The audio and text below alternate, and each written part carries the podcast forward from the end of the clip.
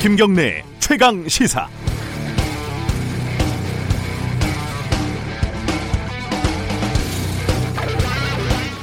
문재인 대통령이 지난주 금요일 대구 칠성시장을 방문할 때 촬영된 기관단총 무장 경호인 사진과 관련된 논란이 확산되는 방식을 보면 다소 흥미로운 측면이 있습니다.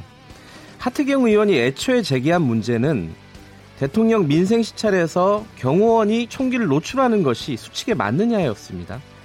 청와대의 대답을 요약하면 어쩔 수 없다였습니다. 과거 정부의 경호 사진들까지 살펴보면 이해가 가는 측면이 있습니다.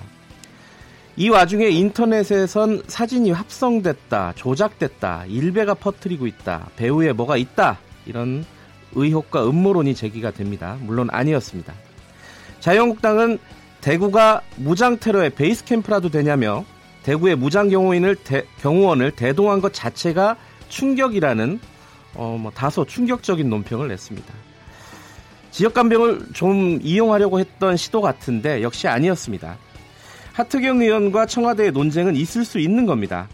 아, 국민들 입장에서는 총은 좀 무서울 수 있고 청와대 입장에서는 경호상 어쩔 수 없는 게 있겠죠. 그런데 이럴 때 옳았구나 하고 조작이다, 음모다, 대구를 무시하는 거다 이렇게 아무 말 대잔치를 하는 건 뭐랄까요? 속이 너무 빤히 들여다 보입니다. 3월 25일 월요일 김경래 최강 시사 시작합니다.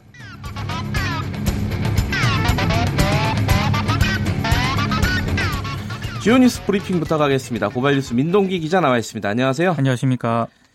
사실 김학의 사건이 재점화가 돼버렸어요. 그죠? 그렇습니다. 오늘 법무부 검찰 과거사위원회 정례 회의가 열리는데요. 네. 대검찰청 과거사 진상조사단이 김학의 전 차관 사건을 중간 보고를 합니다. 네. 뇌물수수 혐의와 검경 수사 과정의 외압 의혹을 우선적으로 수사 의뢰하는 걸 검토를 하고 있습니다. 네.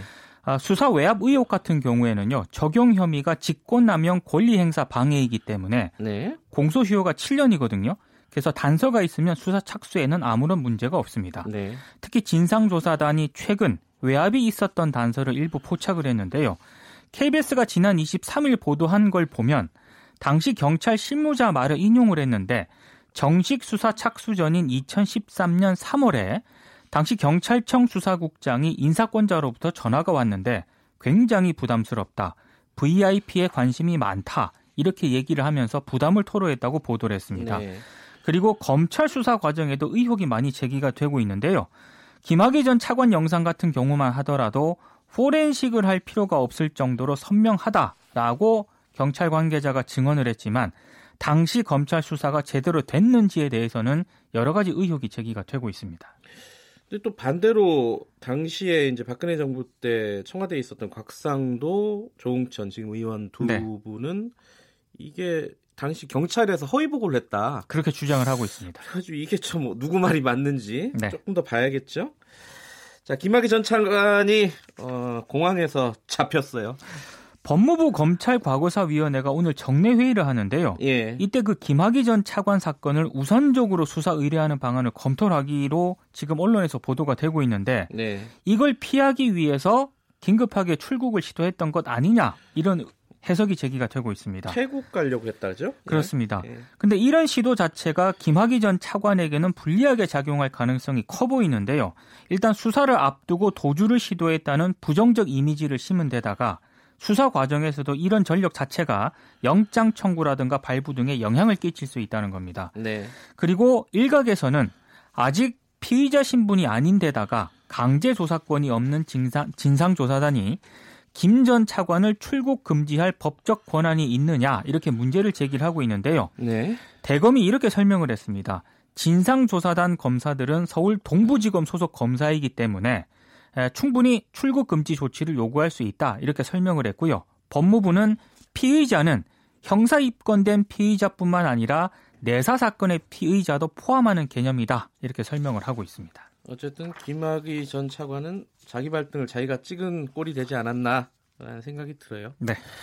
KT가 채용 비리가 계속 나오더니 이젠 또 뭐 고문들에게 거액을 지급했다 이런 게 나오네요. 이철희 더불어민주당 의원이 KT 경영 고문 명단을 공개를 했는데요. 홍문종 자유한국당 의원 측근 3명을 포함해서 모두 14명입니다. 이 14명의 자문료가 20억인 것으로 지금 나타났는데요. 네. 이 가운데 11명은 2015년에 KT에 채용이 됐습니다.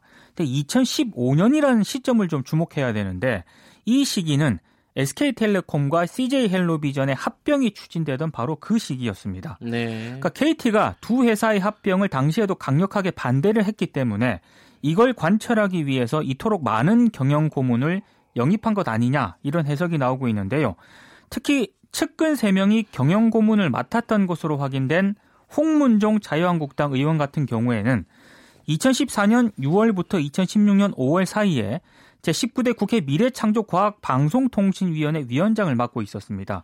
그래서 더 논란이 제기가 되고 있고요. 네. 실제 공정위가 2016년 7월 SK텔레콤과 CJ헬로비전 기업의 결합을 전면 불허한다는 심사 보고서를 냈습니다. KT 세노조는 당시 KT의 부정 채용과 로비 의혹 등에 대한 철저한 수사가 필요하다 이런 입장을 내놓았습니다. KT가 뭐 이렇게 많이 나오는지 모르겠네요. 철저한 수사, 아, 조사. 일단 조사는 좀 필요할 것 같습니다. 네. 나경원 자유한국당 원내대표가 반민특위 관련된 발언을 했다가 좀 많이 여론의 질타를 받았지 않습니까? 네. 그 해명도 좀 이상했다 이런 얘기네요. 지난 23일 페이스북에 독립유공자 이무철 선생에게 보내는 편지 형식의 글을 올렸는데요. 네.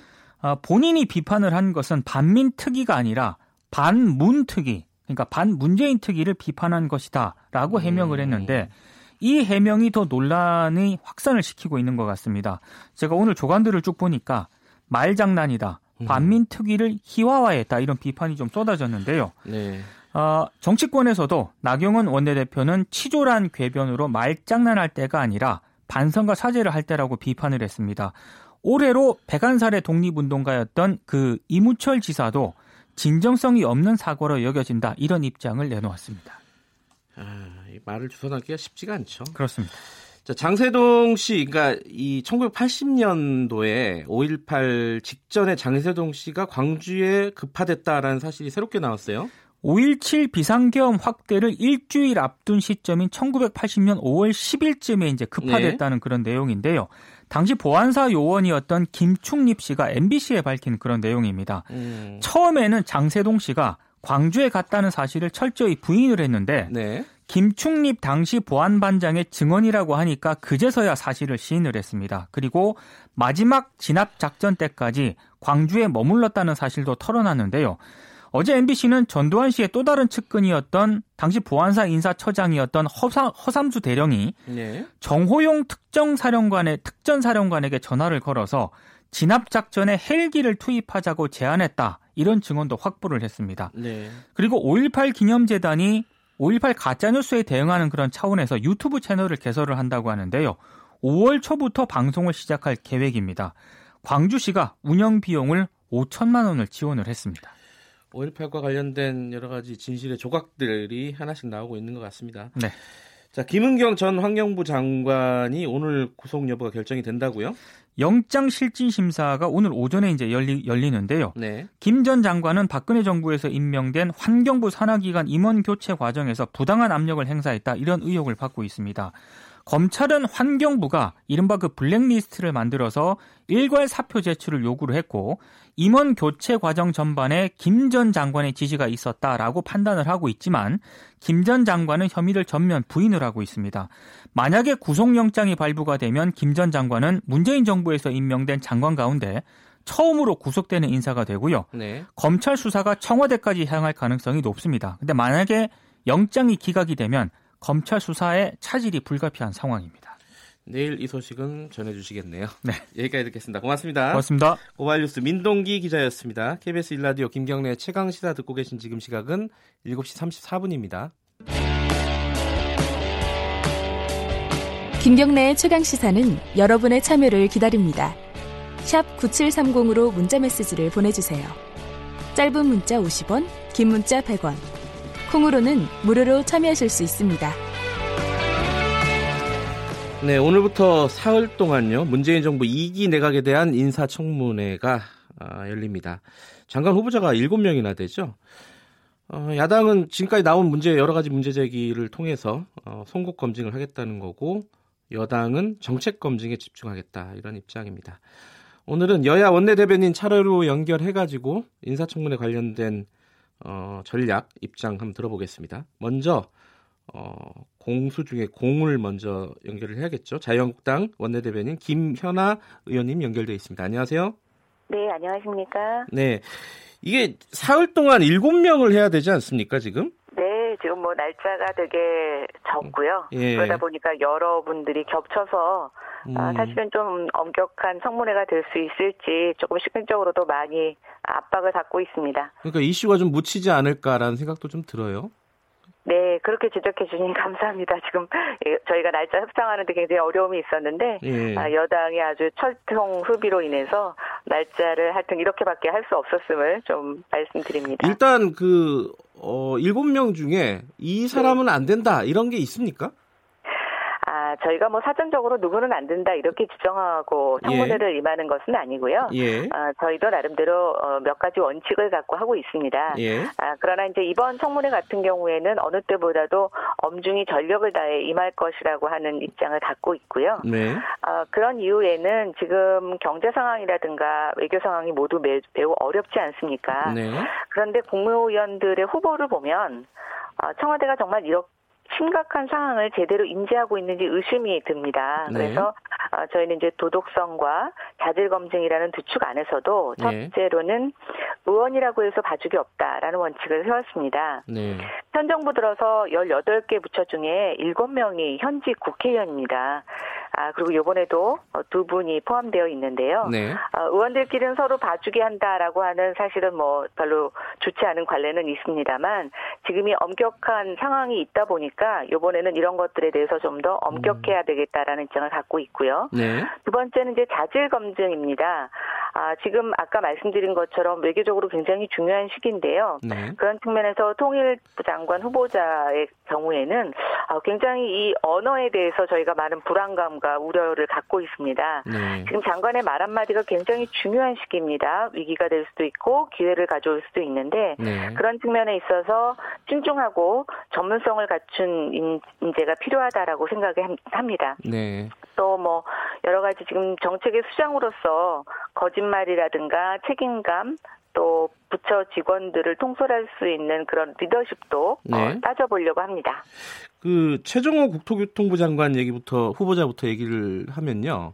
네. 음, 지금 부동산 투기 의혹이 가장 뭐 집중적으로 지금 제기되는 분입니다. 여기에 대해서는 어떻게 문제 제기를 하실 생각이세요? 아, 일단 뭐 너무나 많은 사실이 나오고 네. 있고 또 뭐 매일 그것이 언론에서 제기되고 있으면서 국민들도 많이 좀 분노를 하시는 것 같습니다. 네. 아, 국토부가 어떤 부처입니까? 부동산 정책을 총괄하는 부처입니다. 네. 그리고 특히 저는 어 요번에 국토부 장관 후보자가 문재인 정부의 국토교통부 장관 후보자가 맞는지 모르겠습니다. 음. 그 어떤 정보보다도 다주택자라든가 또 부동산 투기, 심지어는 부동산 투자라고 하는 것에 대해서도 네. 어, 부정적인 인식과 세금 폭탄을 퍼붓고 있는 정부에서 네. 버젓이 지금 다주택자이면서 그것도 재건축 아파트도 투자하고 갭 투자 의혹도 있고 특별 분양도 받으신 분을 장관으로 임명한다라고 하면 저는 정말 국민을 무시 국민을 무시하는 처사라고 생각이 되고요. 예. 어, 결국 이런 분이 부동산 정책을 총괄했을 때 국민들에게 정말 그 말의 전달력이 있겠느냐, 네. 신뢰성이 있겠느냐라는 것에서 저는 가장 큰 의구심을 제기하고 음. 싶습니다. 아까 쭉 말씀해 주신 분 중에 이제 박영선 후보 얘기는 구체적으로 나오지 않았는데 박영선 네. 후보에 대해서는 어떤 입장이십니까? 어, 일단 박영선 후보 같은 경우에는 자료 제출을 거부하시는 게 굉장히 많더라고요. 아, 그래요? 어, 예. 어, 예. 그래서 지금 저희가 뭐 그 자료 제출 부실에 대해서 굉장히 강하게 요구를 하고 있는데도 불구하고 굉장히 지금 뭐 뻔뻔하게 버티기로 일관을 하고 계십니다. 네. 또 이제 여야 간에 청문회에서는 증인을 채택할 수 있습니다. 네. 어, 그런데 박영선 후보는 자료도 제출도 하시지 않고 그 증인 채택과 관련해서도 여당이 지금 힘을 보태서 굉장히 강하게 버티고 있는데요. 예. 일단 박영선 의원 같은 경우에는 많은 분들에게 인지도가 있는 분이십니다. 네. 또 다선 의원이시면서 어, 그러나 가장 걸림돌이 되는 것은 어, 이분이 여태까지 해왔던 것들 남에게 들이댔던 잣 때에 비해서 음. 본인의 관리는 굉장히 좀 미흡하지 않았나 이런 점을 지적하고 싶고요. 예. 어, 그런 측면에서 어, 부서를 통솔할 수 있는 능력 외에 본인의 어떤 도덕적인 문제, 예. 특히 거짓말, 특히 여러 발언을 하셨기 때문에 그 발언 간의 이해상충 부분 이런 것들을 좀 저희가 면밀히 따져보려고 음. 합니다. 그 증인 제, 증인 채택을 안 해준다는 건 구체적으로 누구 누구인지 좀 말씀해 줄수 있나요? 아 저희가 이제 그 여기서 너무 예. 자세하게 말씀드리기에는 예. 예. 조금 그렇기는 한데요. 예. 어, 예, 저희가 지금 한 세 분 정도를 예. 어, 요청을 했습니다. 그 남편이 운영하고 계시는 사단법인의 관련자하고요. 예. 예, 그다음에 또뭐 봅슬레이 스켈레톤 연맹에 예. 관여하시는 분, 뭐 이런 분들 포함되어 있습니다. 예, 알겠습니다. 마지막으로요. 예. 이게 사실 이제 도덕성 검증이 항상 이제 그 주목을 끌지 않습니까 인사청문회에서 이 네, 근데 이제 여당 쪽에서 얘기하는 것도 이게 항상 이게 여야가 공수가 바뀌긴 하지만은 네. 이게 능력이나 정책 검증 이게 참 쉽지가 않다 이런 부분에 대해서는 야당은 어떻게 생각하십니까? 예, 뭐 근데 이게 정말 아, 네. 공교롭게도 여와 야가 바뀌면 똑같은 얘기를 하고 있습니다. 그러니까요. 네. 예, 그래서 아 저는 정말 뭐 나라다운 나라 또 여태까지 경험하지 못한 나라를 만들겠다고 하는 문재인 정부에서도 이런 네. 것들이 답습되는 것 자체가 너무 안타깝다는 생각이 들고요. 네. 그다음에 그 어느 때보다도 대통령이 캠프 후, 보 시절부터 인사 원칙에 대해서 굉장히 강하게 어필하시고 네. 그걸 지키겠다고 말씀을 하셨습니다. 네. 근데 저는 요번에 이런 상황이 계속 반복되는 걸 보면서 우리가 왜 요리조리 피하는 사람을 보고 뺀질뺀질하다라고 말씀하지 않습니까? 예, 예. 네. 근데 저는 정말 기준이 뺀질뺀질하다라는 아. 생각을 하고 있습니다. 알겠습니다. 그래서 예, 그 어느 때보다도 저희가 원년칙 지킨다는 말씀드리고 네. 이번에도 또 이런 식으로 해서 강행을 하신다면 저는 이제는 대통령의 인사 원칙은 포기한다라고 하는 포기 선언을 하셔야 된다고 생각을 합니다. 알겠습니다. 지금 직후에 어, 더불어민주당 강병원 의원 연결되니까요. 제가 대신해서 여쭤보도록 하겠습니다. 오늘 말씀 네, 감사합니다. 네, 송곳 질문해 주십시오. 자유한국당 원내대변인 김현아 의원이었습니다. 아, 이어서 더불어민주당 원내대변인 강병원 의원 연결해 보겠습니다. 안녕하세요. 예, 안녕하세요. 강병원입니다. 예, 뭐 제가 송곳 질문하는 건 아닌데. 자, 김현아 의원께서 대변인께서 지금 맨 마지막 이 말씀 하셨습니다. 인사 원칙을 안 지키고 있다. 그거는 언론에서도 많이 지적하고 있는 부분인데 이거 어떻게 생각하세요? 어, 저도 뭐 그런 부분들이 있어서 네. 그 청와대가 7대 기준을 내세우면서 네. 각각 그 기준들에 관해서 뭐 사, 세세하게 네. 원칙을 네. 세워놓은 게 있죠. 그래서 그런 부분들을 한번 청와대 쪽에 다시 한번 확인을 해봤었는데요. 네네. 어, 그런 인사 기준을 어긴 인사는 없다고 저도 듣고 있, 들었습니다. 아 그래요? 음... 네네네. 왜 근데 이제 부동산 투기나 이런 부분들은 원래 인사 원칙에 안 들어가나요? 그 그것도 무슨 그 투기라고 볼만한 것이잖아요. 아까 그 음. 최종호 음. 후보자 같은 경우도 예, 예. 현재는 1주택의 1부장권 상태 아닌가요? 예, 그렇게 볼 수도 있는데 이제 그 전에 어, 네. 어떤 뭐 재건축 관련된 어, 투자를 한다든가 아니면은 자기 따님에게 이 꼼수 증여라고 이제 언론에서 많이 표현하지 않습니까? 꼼수 증여라고 언론은 예. 얘기를 하지만 어쨌든 증여를 해서 네. 현재 본인은 한 채를 갖고 있고 예. 세종시에 특별 분양을 받은 분양권이 하나 있는 상태 아니겠습니까? 예. 예, 그런 기준은 또 엄격하게 좀 봐야 되지 않을까 싶고요. 예. 또 해수부 장관 후보인 문성효 후보 같은 경우는 그 2005년 이후에 유장 전입이 문제가 됐지 않습니까? 네. 근데 그때 2006년에 위장 전입이 있었는데 보면은 그 아이의 학교를 위해서 네. 한해 세 번 위장 전입을 한 것으로 나옵니다. 네. 근데 보면은 처음에는 부모님 집으로 갔는데 네. 아이 보내고 싶은 학교의 학군이 아닌 겁니다. 네. 그래서 바로 그 다음 날 친구 집으로 옮겼는데 또 얼마 후에 친구가 이사를 가서 다시 한번 하게 된 겁니다. 그래서 무슨 좋은 학교를 찾아서 여러 차례 한 것이 아니라 한 학교를 가려고 했는데 예. 뭐 실수가 이어지다 보니까 위장 전입을 한 해 여러 번 한 것처럼 됐는데요. 이런 경우도 엄밀히 보면은 그 한 번을 한 것이고 또 학교도 사립학교라든지 굉장히 좋은 학교가 아니었습니다. 네. 오히려 아이가 학교에서 좀 더 힘들어 하니까 좀 더 그냥 편안하게 지낼 수 있는 그런 학교를 찾아서 좋은 학교가 아니라 알겠습니다. 경우였기 예. 때문에 기준이 좀 차이가 있는 것 같습니다. 이 최종호 장관 후보자 국토교통부 장관 후보자 얘기부터 정리하고 가야 될 것 같은데요. 그뭐 이제 잠실 소재 아파트 분양받고 이럴 때 이제 이게 전형적인 갭 투자다 이런 얘기가 있고 아까 이제 어, 김연아 의원 말씀이 이 문재인 정부의 국토교통부 장관 후보자가 맞느냐 과연 음, 일가구 1주택을 지금 문재인 정부에서 많이 이렇게 어, 권장을 하고 있지 않습니까? 특히 뭐 사회 지도층에게. 이게 맞느냐, 이런 문제 제기에 대해서는 한 말씀 듣고 넘어가야 될 것 같아요.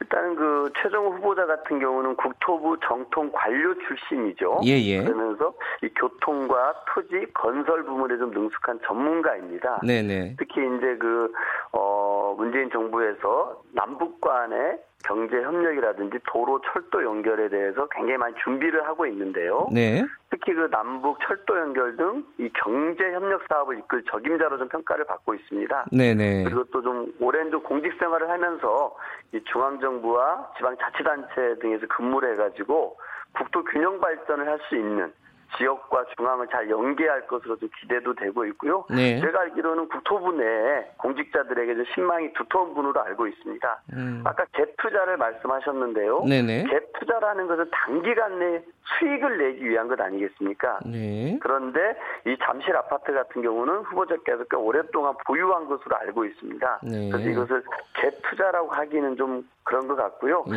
아마 후보자가 이런 부동산 문제와 관련해서 여러 의혹을 사고 있는데 네. 어, 본인의 그런 의혹 사는 부분을 어, 정리하기 위해서 매물로 내놓고 증여도 하고 해서 예. 이 직무를 수행하는데 최대한 국민들께 죄송한 면을 네. 안 보이려고 노력하는 모습을 보이고 있고요. 예. 아마 청문회 과정에서 여러 문제들 적절히 해명하고 사과할 것은 사과하지 않을까 싶습니다. 알겠습니다. 청취자 여러분들이 판단해 주실 것 같고요.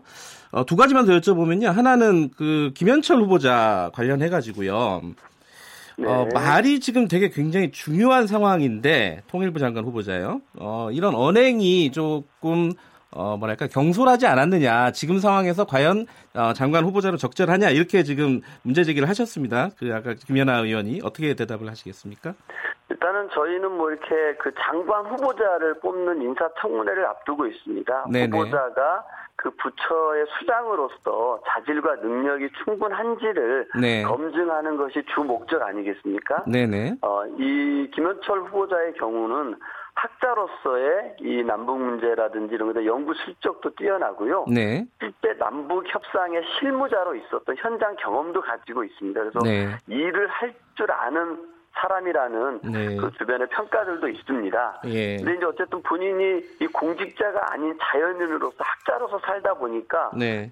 그 본인은 마음껏 자기 주장을 했던 부분이 있지 않습니까? 예. 근데 이런 부분이 이제 표현에 있어서 좀 지나친 점은 아쉬운 점이 있지만 네. 학자로서의 소신을 거침없이 밝힌 것은 저는 충분히 음. 학문의 자유나 표현의 자유 측면에서 존중해야 된다고 봅니다. 네. 특히 뭐 문재인 대통령에 대해서도 쇼한다고까지 얘기하지 않았습니까? 네. 그럼에도 불구하고 지금의 남북 관계를 푸는 데 있어서 통일부 네. 장관이 보다 더 어, 현장 감각을 가지고서 네. 창의력 있는 정책들이 필요하기 때문에 네. 이 김현철 후보자를 어, 통일부 장관 후보자로 지명한 것이 아닌가 이렇게 생각합니다. 네. 그 마지막으로요. 아까 그 김연아 의원이 이 얘기했습니다. 박영선 후보자가 자료 제출을 제대로 안 하고 있다.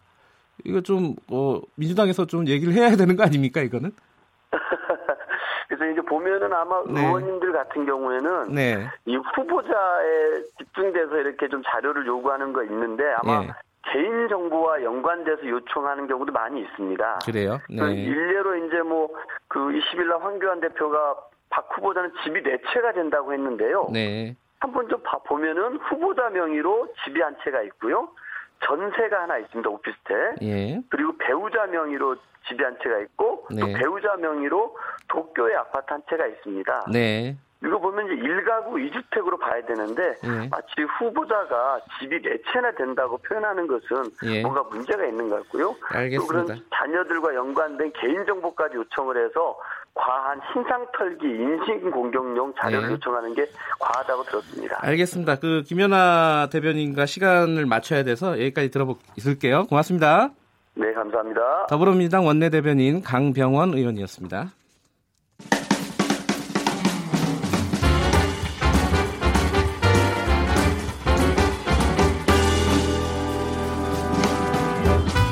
여러분의 아침을 책임집니다.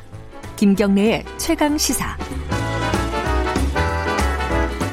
매일매일 가장 핫한 스포츠 소식을 가장 빠르게 전달해 드립니다. 최강 스포츠 KBS 스포츠 취재부 김기범 기자 나와 있습니다. 안녕하세요. 네, 안녕하세요. 주말에 바쁘셨죠? 네, 이번 스포츠 기자 바빴습니다. 프로야구 소식부터 알아볼까요? 네, 지난 주말에 개막했는데요. 네. 날씨가 좀 쌀쌀했잖아요. 초일에는 예. 비도 좀 살짝 왔고요. 예. 그런데 엄청나게 관중들이 많이 오셨습니다. 그래요? 어, 역시 국민 스포츠의 저력을 그대로 보여줬는데요. 음. 개막 첫날에 어, 11만 명 넘게 입장하더니 어제 둘째 날에도 10만 명을 돌파했는데 네. 이틀 연속으로 프로야구 개막하자마자 그 10만이 넘은 거는 처음이라고 하고요. 아, 그래요? 네, 당연한 음. 것이요. 요즘에 프로야구 경기장이 너무 커졌어요. 아. 그 과거의 경기장을 이제 그 이제 버리고 새로 짓는 데들이 많잖아요. NC 다이노스도 이번에 2만 명 넘게 들어가는 구장 새로 지었고 예. 뭐 기아 타이거즈도 예전에 새로 지은 경기장 때문에 2만 명 규모의 그 경기장 수용 규모가 됐거든요. 네. 그래서 다섯 경기를 하다 보면은 10만 명이 훌쩍 넘어갈 수가 있는 음. 그런 상황이 된 것입니다. 그 다섯 경기 열리잖아요. 예. 개막 2연전에서 2연승 거둔 팀들이 딱 두 팀 있는데요. LG, LG 트윈스, 예, LG. 기아를 예. 상대로 두 경기 연속으로 이겼고 예. 지난해 한국 시리즈 우승팀인 SK도 SK. 역시 예. 강타자 군단의 위력을 뽐내면서 KT한테 2연승. 우승 후보 1순위로 꼽히는 구단이 두산인데 두산. 두산은 한화와 1승 1패를 거뒀습니다. 그렇군요. 네. 이제 초반이니까요. 예. 뭐 2연승 했다고 해서 마냥 좋아할 건 아닌 것 같고요. 앞으로 긴 페넌트 레이스를 예. 잘 인내심 있게 지켜보셔야겠습니다.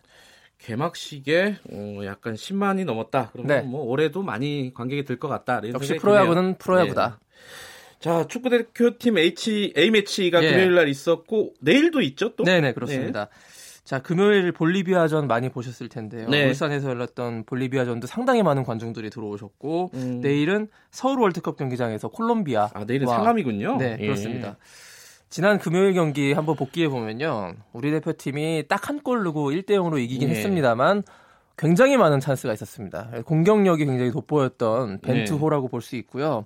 손흥민 선수가 일단 공 잡으면 뭔가 다르다는 느낌을 많이 받으셨을 그런 거예요. 느낌이 있더라고요. 축구를 네. 잘 몰라도. 그 음. 수비수들이 많은데 그 공간을 헤집고 들어가는 능력, 그리고 슛. 아깝게 그 거의 골문이 비어 있었는데 그 슛을 놓치긴 했었습니다만 네. 역시 손흥민은 손흥민이었다. 그리고 부상에서 복귀해서 오랜만에 대표팀에 합류했던 권창훈 선수가 굉장히 큰 활약을 보여줬더라고요. 음. 이 권창훈 선수가 미드충 공격형 미드필더인데 어, 굉장히 드리블, 패스 이런 면에서 음. 아주 벤투호에 아주 큰 힘이 될 만한 선수였다는 예. 것입니다. 이청용 선수의 그 헤딩슛도 아주 그림 같았고요. 내일이 콜롬비아인데 콜롬비아가 강팀이잖아요. 네, 피파 그렇죠? 랭킹이 12위입니다. 음. 거의 톱 10의 수준에 들 만큼 예. 남미의 강호라고 볼 수 있고요. 우리나라가 피파 랭킹이 지금 38위 많이 올라오긴 했습니다만 그 콜롬비아와는 많이 차이가 있고요. 월드컵에서 16강 혹은 8강 이상의 성적을 낼 수 있는 수준의 팀이기 때문에 네. 이 팀과의 평가전이야말로 우리 대표팀의 전력을 제대로 평가할 수 있는 경기라고 볼 수 있는데 네. 이 팀에 뭐 스타들이 많이 있어요. 하메스 로드리게스, 라다멜 팔카오 이렇게 공격진만 놓고 보면 뭐 세계적입니다. 그래요? 이런 팀들을 상대로 우리 수비진들이 얼마나 이 지난 볼리비아전에서는 우리 수비가 별로 할 게 없었습니다. 볼리비아의 네. 전력이 좀 약했기 때문에 위협적인 장면이 많이 안 나왔는데 콜롬비아전에선 다를 거예요. 이 네. 팀들을 상대로 우리 대표팀의 수비 조직력을 시험할 수 있고요. 특히 또 한 가지 관전 포인트가 콜롬비아의 신임 감독, 새로운 감독이었는데 카를로스 케이로스라는 감독인데 이 감독이 이란 감독이었습니다. 아. 이란 축구 대표팀 감독이어서 그동안 숱한 우리나라와의 맞대결 속에서 우리가 케이로스 감독이 있을 때 거의 승리를 거두지 못했거든요. 아, 그래요? 예, 그래서 이란 징크스라는 음. 말이 거의 이 케이로스 감독한테 나왔다고 볼 수 있고 2013년 예. 그 최종 예선 경기 때는 그 경기 도중에 우리나라 벤치를 향해서 주먹 감자를 날려서 굉장히 큰 유명세를 탔던 성격도 좀 화끈한 모양이죠. 네, 케이로스 감독인데요. 예. 이 세계적으로 명장으로 유명하고 예전에 이제 맨체스터 유나이티드의 음. 알렉스 퍼거슨 감독이 있었지 예. 않습니까? 예. 그 밑에 수석 코치로 그래요? 있으면서 음. 실력만큼은 거의 세계 최고 대접을 받는 그런 감독입니다. 내일 밤 8시니까 화끈한 예. 공격 축구의 향연 기대해 보겠습니다. 내일 밤 기대가 되네요. 네. 자, 프로배구 주말 챔프전이 열렸죠? 네네.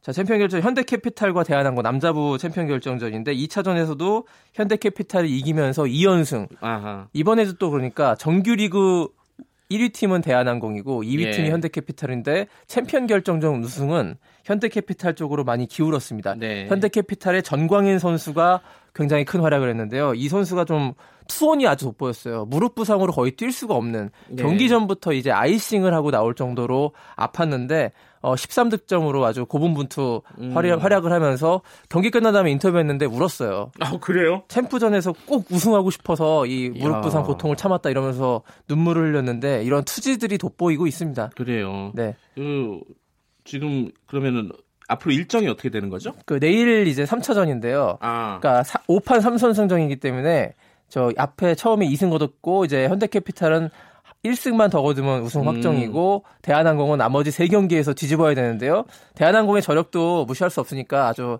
내일 네. 경기 지켜보셔야겠습니다. 아, 내일이 이제 분기점이네요. 네. 그렇죠? 계속 갈지 여기서 네. 멈출지 여기까지 듣겠습니다. 고맙습니다. 고맙습니다. KBS 스포츠 취재부 김기범 기자였고요. 자, 김경래 채널에서 1분 여기까지 하고요. 2부에서는요, 황운하 지금 대, 전지방경찰청장 연결해가지고요, 어, 최근에 이슈가 되고 있는 상황 굉장히 많죠, 이분. 그리고 경찰 내부에서 어떤 일이 지금 벌어지고 있었는지, 이, 있는지 좀 얘기 나눠보겠습니다. 뉴스 간단하게 듣고 잠시 후 돌아오겠습니다.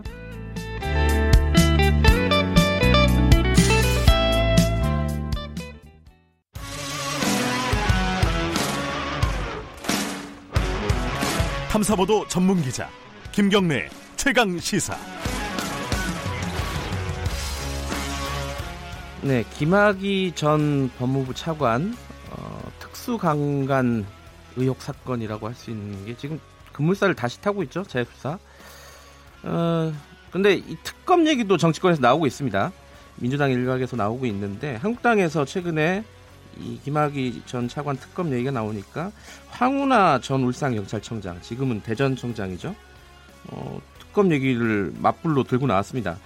이 배경을 두고 여러 가지 해석이 나오고 있습니다. 오늘은 어, 황운하 전 울산경찰청장 현 대전청장 직접 연결해서 당시 상황 좀 자세히 좀 물어보고요. 2013년도 김학의 사건도 아시는 게 좀 있을 것 같은데 같이 좀 여쭤보도록 하겠습니다. 안녕하세요. 네, 안녕하세요. 네.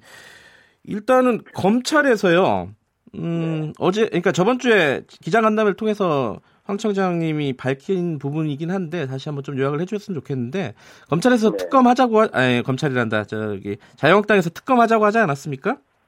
네. 이 부분은 어떻게 생각하시는지 간단하게 좀 정리를 해주시죠. 네, 특검은 이제 종종 정쟁의 도구로 삼는다거나 네. 예산 네. 낭비라거나 하는 등의 비판이 있기 때문에 네. 공직자 신분으로 특검 도입을 적극 주장하기는 어렵겠죠. 네. 그렇지만은 야당 측에서 특검 도입을 주장한다면 제 입장에서는 이제 불감청 연정 고소원이라는 입장이고요. 예. 예, 왜냐하면 김기현 전 울산시장 또 그 주변 인물들에 대한 당시 경찰의 토착비리 수사였는데요. 네. 이를 수사가 검찰의 수사방해로 그 진상을 제대로 규명했지 못했고요. 네. 또 그런데도 불구하고 오히려 이제 야당 측에서는 경찰을 상대로 편파 순사 운운하고 네. 또 고발까지 했으니까 그렇다면 차제 특검을 통해서 당시 토착 비리 관련 수사를 원점에서 재수사하고 네. 또 경찰 수사가 정말 편파 수사였는지 네. 예, 또 검찰의 불기소 처분이 정말 정당했는지 예. 검찰의 수사 방해는 없었는지 예. 등을 좀 밝혔으면 좋겠고요. 예. 예, 또 고발까지 했는데 이게 정치 공세에 불과하지만 사실 우리 검찰에서는 이걸 빌미로 불순한 의도로 보복 수사를 진행할 가능성도 있거든요. 네. 그래서 차라리 검찰보다는 음흠. 특검에서 수사하는 것이 맞다 예. 이렇게 생각합니다. 지금 말씀하신 보복 수사라는 건 어떤 측면을 말씀하시는 거죠? 자한당 측에서 저를 고발했지 않습니까? 네네. 네. 그런데 검찰에서는 이제 저에 대한 여러 가지 감정이 안 좋죠. 네. 네. 울산에서 이제 고래고기 사건 수사, 또 검경 수사권 조정에 있어서의 어떤 뭐 강성 목소리 등 네. 때문에 저에 대해서 안가품을 하고 싶은 마음이 많지 않겠습니까? 음... 네. 그래서 어, 자한당 측의 고발을 빌미로 네. 예, 보복 수사를 한번 해보겠다. 즉 뭐 망신 주기 수사라든지. 황 청장님을 상대로 말씀하시는 거죠? 그렇죠. 예, 예, 울산 경찰 당시 수사 라인, 예. 예, 그 책임자인 저를 상대로 보복 수사할 가능성이 있다는 거죠. 근데 당시에 그 김기현 전 울산시장 있지 않습니까? 이게 작년에 네, 네. 그황 청장님이 계실 때 수사를 할 때가 시점이 미묘하긴 했어요. 왜냐면은 그 울산시장 후보로 확정됐을 때 그때 압수수색이 네. 들어가지 않았습니까? 뭐 이거 여러 가지 막 그런 측면에서 이거 어 김기현 전 울산시장에 대한 후보에 대한 어떤 뭐랄까요 기획 수사다. 뭐 이런 저희 문제를 의혹을 제기하는 쪽이 좀 있었던 것 같아요. 예, 예. 그러니까 압수수색 날짜를 예. 시장 후보 공천 발표일에 맞췄다는 건데요. 예, 예. 아시다시피 우리 형사사법제도에 있어서 경찰이 압수영장에 대해서 그 그걸 법원에 청구하는 쪽은 검사이지 않습니까? 네. 검사가 언제 청구할지 네. 경찰은 알 수가 없습니다. 음. 또 검사가 청구한 뒤에 법원이 이를 발부할지 네. 이것도 알 수가 없습니다. 예. 압수영장이 언제 청구되고 언제 발부될지 예. 경찰이 전혀 알 수 없고 예. 그 시기를 조정할 수도 없다는 거죠. 예. 그렇기 때문에 공천 발표일에 맞춰 압수수색했다는 주장은 터무니없죠. 음. 경찰한테 맞출 수가 없습니다. 네. 만약에 그걸 따지고 싶으면은 검찰하고 법원에 가서 따져야죠. 왜 그때 발, 맞추어서 영장을 청구하고 예. 영장 청구하는데 며칠 걸렸거든요. 예. 예. 그래서 그리고 또 하나는 그 당시에 그 시, 장 후보 공천 발표일인지 아닌지 네. 정치 그런 그런 정치 일정에 경찰이 관심도 없고 예. 알지도 못했습니다. 음... 네, 엉뚱한 주장을 하고 있는 것이죠. 즉 경찰이 그 날짜를 조정할 수도 없고 예. 그 날짜가 그 날짜인지 알 수도 없었고 네. 관심도 없고 예, 그날을 마치 경찰이 짜맞춘 듯이 이렇게 주장하는 것은 정말 엉뚱한 주장입니다. 반대로요. 어, 당시 네. 검찰이 그러니까 김기현 전 시장 당시 후보에 대한 수사에 대해서 예. 예컨대 무혐의 처분을 종, 용을 한다거나 뭐 네. 이랬던 정황은 있습니까? 무혐의 처분을 종용한 정황이 있는 게 아니라 무혐의 처분을 종용했습니다. 아 그래요? 네. 네, 이것은 이제 그 경찰의 수사 결과에 대해서 네. 검찰은 네. 그걸 넘겨받아서 이것이 기소할 만한 사건인지 아닌지 스크린하고 네.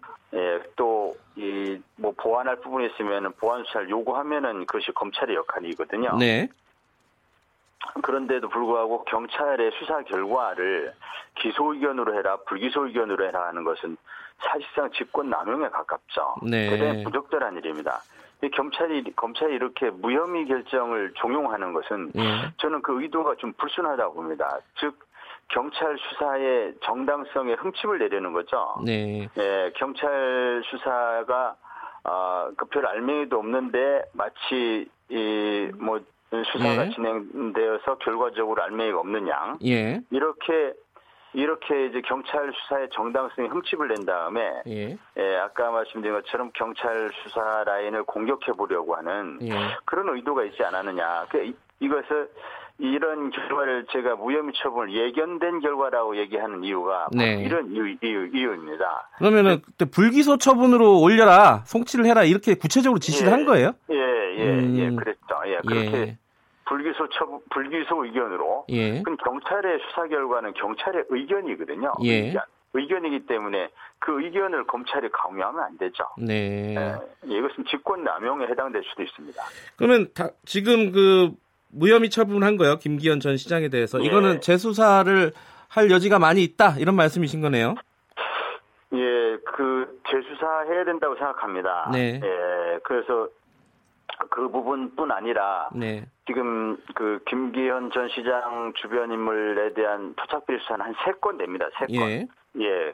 그 중에 그 정치자금법 위반 부분은 일부 기소가 돼 있는데요. 네. 어, 그렇지만 그 부분도 추가적으로 밝혀야 될 부분이 많습니다. 네. 네. 또 하나 그 김기현 전 시장의 동생 형들이 관련된 이권 개입 부분도 있습니다. 이 부분도 아직 이 검찰의 처분이 이루어지진 않았지만 네. 그 부분도 수사 진행 과정에서 검찰의 에, 압수수색 영장 기각, 영장을 청구해주지 않아서 제대로 수사가 진행되지 못했거든요. 예. 그래서 그런 부분에 대해서 전면적인 재수사가 필요하다고 봅니다. 영장이나 이런 부분들이 검찰이 소극적이어서 경찰이 제대로 수사 못했다 이런 입장이시네요, 당시에. 예, 압수수색 음. 수사 의 성격상 압수수색 영장이 없이는 수사를 진행할 수 없습니다. 예. 예. 그 검찰이 압수영장을 청구 안 해주면은 예. 경찰 수사는 사실상 무력화되는 것이죠. 이게 그 압수수색 영장 기각 그러니까 검찰이 경찰의 신청을 기각하는 사례들이 많이 있지 않겠습니까? 평소에도.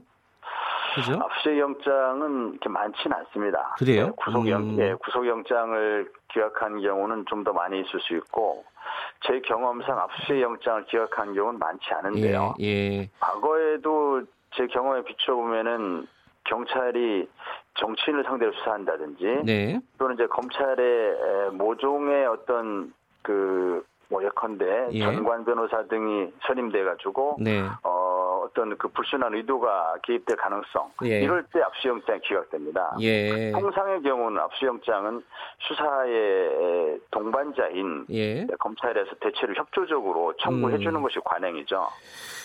비슷한 일이 지금 2013년도에 김학의 사건 때 좀 있었어요. 지금 보도가 지금 되고 있는데요.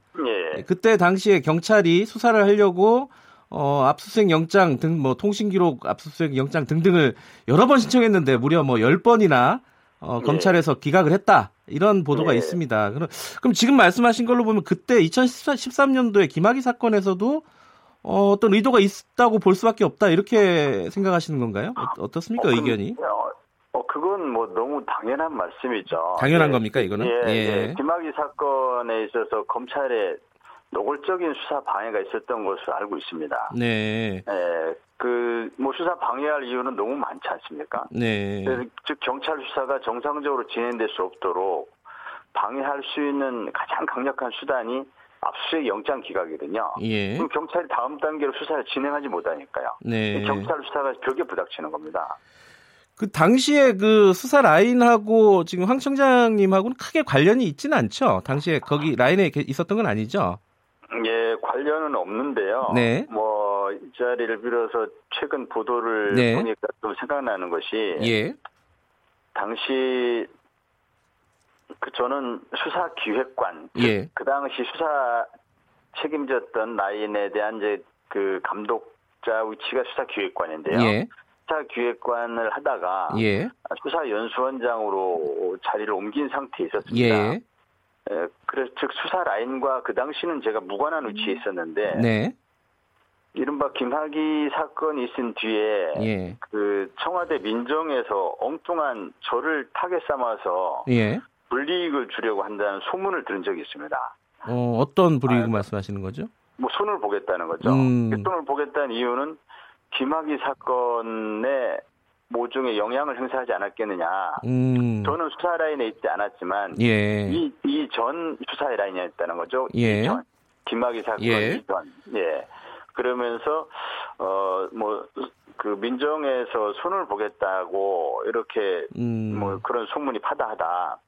그런 얘기를 제가 몇몇 사람부터 전해 들었습니다. 아, 그러니까 아. 지금 말씀하신 걸 정리하면은 당시 청와대 민정에서 어, 황, 황운하 당시 연수 아, 연수원장. 이죠 예. 예, 예. 연수원장이 김학의 사건의 배우다. 김학의 사건을 적극적으로 수사하려는 경찰의 뒤에 황운하 연, 연수원장이 있다. 이래가지고 손을 좀 봐야겠다라는 소문이 있었다는 거죠. 그렇죠. 예. 그런 음. 이제 의심을 갖고 뭐 네. 터무니없는 의심이긴 한데요. 네. 당시 뭐 저는 그 자리를 떠난 사람 위치 입장에 있었기 때문에 네. 제가 관여할 입장이 아니죠. 네. 네, 그럼에도 불구하고 네. 어, 저를 지목해서 손을 보겠다. 음. 아 그러니까 결국 김학의 사건에 대해서 경찰에 대해서 모종의 손을 보겠다. 네. 아, 그런데 뭐 책임 있는 사람 중에 하나가 아, 황운하 연수원장 아니냐 음. 이런 생각으로 손보겠다. 네. 이런 얘기가 저한테까지 들려왔다는 거죠. 예. 뭐 최근에 뭐 인사 불이익 등을 보니 그 그런 얘기가 거론되는 걸 보니까 네. 네 그런 생각이 났습니다. 예. 저도 저한테도 그런데 예. 당시 스타라인에 불이익을 주지 않았을까라는 네. 이제 좀 의심이 드는 거죠. 지금 또 하나 약간 그 청와대하고 당시 수사 라인하고 이 진실 게임 같은 걸 벌이고 있어요. 지금 뉴스 보도를 들으셨죠? 이 청와대에서는 허위 보고했다라고 청와 어, 경찰이 얘기를 하고 있고 청와대 당시 이제 곽상도 지금 현 의원이라든가 조홍천 의원은 어, 경찰이 허위 보고했다. 그리고 경찰은 청와대가 직접 이게 VIP가 관심이 있기 때문에 제대로 하라는 압력을 넣었다. 지금 진실 게임을 하고 있거든요. 이 부분은 어떻게 보세요?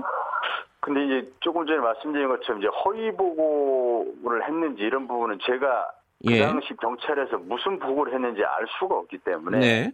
예, 제가 알 수가 없고 네. 다만 제가 그 당시에 그 수사에 있던 라인에 있던 분들과 어뭐 언론 그 당시 이제 언론 보도가 있었지 예. 않습니까? 예. 그래서 어, 좀 얘기를 들어보면은 네. 경찰에서는 뭐 제 얘기는 전해 들은 얘기 때문에 예. 예, 전해 들은 얘기라는 걸 전제로 말씀드리는 건데 예. 경찰에서는 제대로 보고를 했다. 네. 예, 그 사실 그대로 보고를 했는데 에, 청와대에서 그 이제 인사 실패의 책임을 경찰에게 돌리려는 음. 어, 그런 그 어, 그런 이제 느낌이 든다. 네. 그런 얘기를 저는 전해 들은 적이 있습니다. 이건 전해 들었기 때문에 네. 뭐 제가 전해 들었다는 걸 전제로 말씀드립니다. 음. 그 전해 들었다는 거는요. 이 네. 당시 수사 라인 중에 한 분에게 전해 들었다고 볼 수 있나요? 어떻습니까? 수사 라인과 언론. 예. 네. 예, 양측입니다. 아, 수사 라인을 네. 통해서 직접 전해 들은 내용도 있는 거네요. 그러기도 하고 이제 네. 언론을 네. 통해서. 예. 네. 당시에 어, 인사 실패, 그러니까 김학의 전 차관의 인사 실패에 대한 책임을 경찰에게 물으려는 그런 시도가 예, 있다라는 예, 거를 당시 예. 수사라인 혹은 언론을 통해서 예. 전해 들었다 이런 거네요. 예, 예, 맞습니다. 그러면 지금 상황에서 이 김학의 사건은 어, 진상조사단에서 뇌물 혐의를 먼저 이제 수사한다 뭐 이런 얘기를 하지 않습니까? 근데 이제 뭐 그거 말고도 사건들이 점점 커지고 있어요. 이거 어떤 식으로 진행이 돼야 된다고 보십니까? 재수사나 이런 부분? 어, 김학의 사건은 뭐 몇 차례 이렇게 보도를 통해서 다 아시다시피 네. 동영상 속 인물이 김학의 전 차관이 명백함에도 불구하고 검찰이 흐릿하다는 둥, 네. 뭐 또는 피해자들에게 오히려 어, 피해자가 왜 그런 행동을 했느냐면서 피해자를 다그치는 네. 이런 정말 어이없는 황당한 일이 벌어진 거였거든요. 그러면서 네. 두 차례나 불기소 처분한 전형적인 이제 어떤 특권층에 의한 어 정말 그 특권층이 저지른 범죄에 네. 대해서 이제 어, 덮는 예. 그냥 사건을 말아먹는 예. 이런 좀 법치주의 국가에서 있을 수 없는 일이 벌어진 거거든요. 예. 그 당시도 저는 그런 내용을 그런 과정을 보면서 굉장히 격분했었는데요. 네. 예, 이것이 언젠가는 밝혀질 것이다. 음. 그런데 제발 공소시효가 끝나기 전에 좀 밝혀졌으면 좋겠다. 네. 이런 생각을 늘 해왔습니다. 네. 아, 그 이번에 이제 공소시효가 끝나기 전에 특수강간 혐의를 적용하면은 공소시효가 남아 있습니다. 네. 예, 그래서 이 특수강간 혐의를 당시 경찰에서 기소 의견을 송치했기 때문에 네. 네. 특수강간 혐의를 적용해서 그 김학의 전 차관에 대한 수사뿐 아니라 예. 그 당시에 왜 불기소 처분이 이루어졌는지 예. 불기소 처분이 이루어진 경위에 대해서 좀 철저한 예. 그 사실 규명이 있어야 된다고 생각합니다. 알겠습니다. 오늘 말씀 잘 들었습니다. 고맙습니다. 예, 감사합니다. 황운하 대전지방경찰청장이었습니다.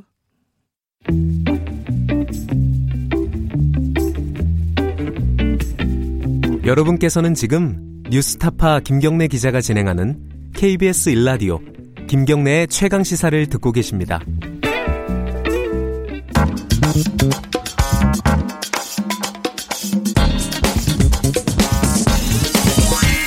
뉴스의 재발견. 네, 뉴스의 재발견 의제와 전략그룹 더모아의 윤태곤 정치분석실장 나와 계십니다. 안녕하세요. 네, 안녕하세요.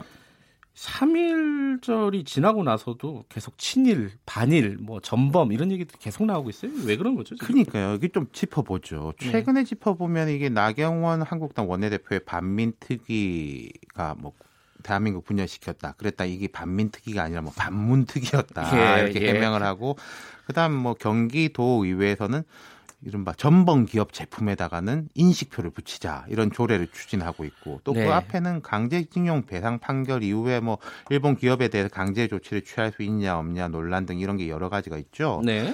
방금 이제 김경래 기자 말씀하신 대로 3.1절 이후에 이런 이슈가 집중되고 있는데 네. 예컨대요. 음, 일본 정치인들이나의 망언이라든지 뭐 독도에 대한 이야기로 해서 이슈가 불거진 건 거의 연례 행사 그렇죠? 다름이 없어요. 예. 근데 최근에 불거진 논란을 보면요. 우리 내부에서 막 싸우는 거예요. 가만 아, 보면은 과거에는 일본에서 뭘 이제 시작을 하면. 해가지고 거기서 음. 촉발이 됐다면은 이게 뭐 우리 이제 진보 보수할 거 없이 일본을 막 이제 비판하고 뭐 예. 그런 식이 됐다면 지금 이제 우리끼리 논쟁이죠. 그러네요. 네, 강제징용 배상 판결 정도가 일본 기업하고 직접 연결되는 문제고 일본 정부에 강하게 반발하고 있는데 이것도 예. 올라가서 보면은 사법농단에서부터 불거진 이슈잖아요. 그렇죠. 굳이 따져 보면은 예. 그러니까 이게 좀 독특하죠. 그래도 이제 올해가 사실은 특별한 날이긴 해요. 뭐 3일 혁명, 3일 운동이 100주년이다 이라고 네. 행사도 많고 여러 가지 뭐또 4월 11일이 이제 임시정부 100주년이죠. 그렇죠. 그렇죠. 그게 이게 더 거슬러 올라가면 이른바 건국절 논란이 있었지 않습니까? 최근 몇 년간 계속 있었죠. 네, 1948년을 음. 이제 건국으로 보느냐, 1919년을 건국으로 보느냐, 이것도 이제 우리 내부의 갈등이었잖아요.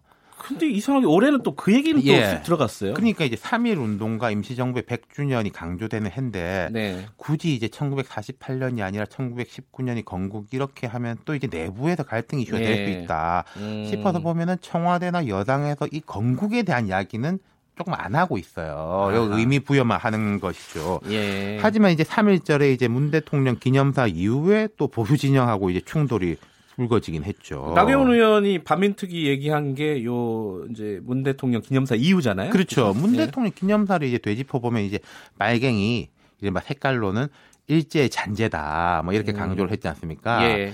그게 뭐 해방 국내에서 그렇게 된 거냐 일제 잔재냐 이런 논란이 있었고 여기 한국당이 이제 발끈하면서 이게 생긴 건데 예. 이 제가 이해가 안 되는 게 이런 거예요. 보수 진영에서 볼 때는 그런 이제 의구심을 가질 수 있어요. 예를 들어서 뭐 정부 여당에서 이런 친일 프레임을 걸어가지고 우리를 이제 친일로 이렇게 몰아붙이는 거 아, 아니냐 아, 예, 자기들이 예. 생각할 수 있죠. 그런데 예.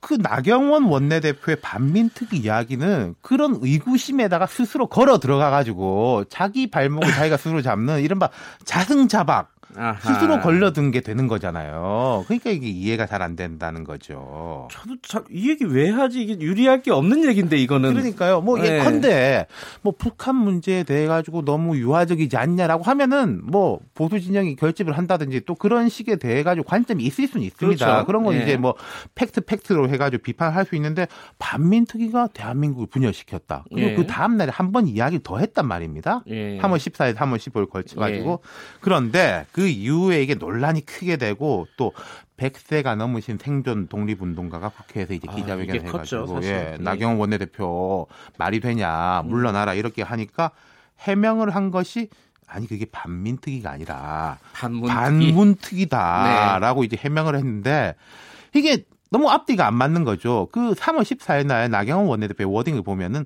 우리 해방 후에 반민특위로 인해서 국민이 무척 분열했던 거 모두 기억하실 겁니다. 예. 이렇게 이야기를 했는데 그 뒤에 이제 해명한 것은 제가 비판한 것은 반민특위가 아니라 2019년의 반문특위입니다. 네. 이 반문특위라는 말이 이제 나경원 원내대표의 조어인 것 같아요. 그러니까 말하자면은 지금 청와대가 이렇게 뭐 친일 프레임을 걸지 않냐. 애초에 이런 식으로 비판했으면 모르겠는데 처음에 반민특위라고 했고 이걸 뭐 그 동영상이 그대로 찍혀 있지 않습니까? 네. 그런데 그걸 이게 그 말을 뭐 잘못 알아들었다 당신들이 네. 이렇게 비판한 것은 참 너무 파도 앞뒤가 안 맞고 제가 생각할 때는요 나경 원내대표가 좀 깔끔하게 사과를 했으면은 이제 몇 대 맞을 거 맞고 네. 다음 측면 넘어갈 수 있는데 이러면 계속 걸리는 거예요. 그렇죠. 지금 네. 좀 스텝이 꼬이는 것 같죠. 네. 근데 이게 아까 말씀하신 경기도 쪽의 전범 기업 인식표는 이게 사실 좀 이거랑 결이 많이 다른 얘기예요. 그렇죠. 또. 완전 또 거꾸로 예. 이렇게 해가지고 이제 뭐 친일 프레임 세게 건다. 뭐 각 기관이 보유하고 있는 일본 제품에 대해서 실제 실태 조사를 해가지고 딱지를 붙이자는 거예요. 전범 기업 제품이다. 예. 근데 이 조례안을 보면요, 이 전범 기업을 어떻게 규정하고 있는 거 하니 일제 강점기 이후에 설립됐더라도 전범 기업의 자본으로 설립됐거나 주식을 보유하고 있는 기업, 흡수 합병한 기업까지 포함하고 있는데 이런 일본 대기업이 거의 다 걸리지 않겠습니까? 그러니까요. 그리고 우리나라 제품 같은 경우에도 일본산 이제 부품을 쓰는 것들이 되게 많잖아요. 예. 최근에는 우리에 대해 가지고 일본이 뭐 경제적 제재를 한다라고 했다가 일본 내부에서 아니 이거는 한일 간에는 경제가 워낙에 얽히고 설켜 음, 있어가지고 그렇죠. 우리가 보복을 할래야 할 수가 없다. 이게 일본에서 나온 이야기인데 우리가 이제 거꾸로 이런 이야기를 나오고 있다는 거죠. 이러니까 이제 뭐 태행적인 것 같아요. 네, 외교부나 경기도 네. 교육청에서도 아 이건 안 된다. 예. 말이 안 된다. 이런 거죠. 이게 일본을 걸고 넘어가면 다 예전에 이득 보는 시절이 있었는데 그렇죠. 지금은 또 그렇지는 않은 것 네, 같아요. 사람들이 다 판단을 하거든요. 네. 네. 자, 오늘 최근 불거진 여러 가지 일본 얘기들을 한번 정리해봤습니다. 고맙습니다. 감사합니다. 뉴스의 재발견 더모아의 윤태곤 실장이었고요. 김경래 최강기사 2부는 여기까지 하겠습니다. 3부에서는요. 윤여준 전 장관님과 함께하는 보수의 품격 마련되어 있습니다. 어, 일부 지역국에서는 해당 지역 방송 보내드리니까 참고하시기 바라겠습니다.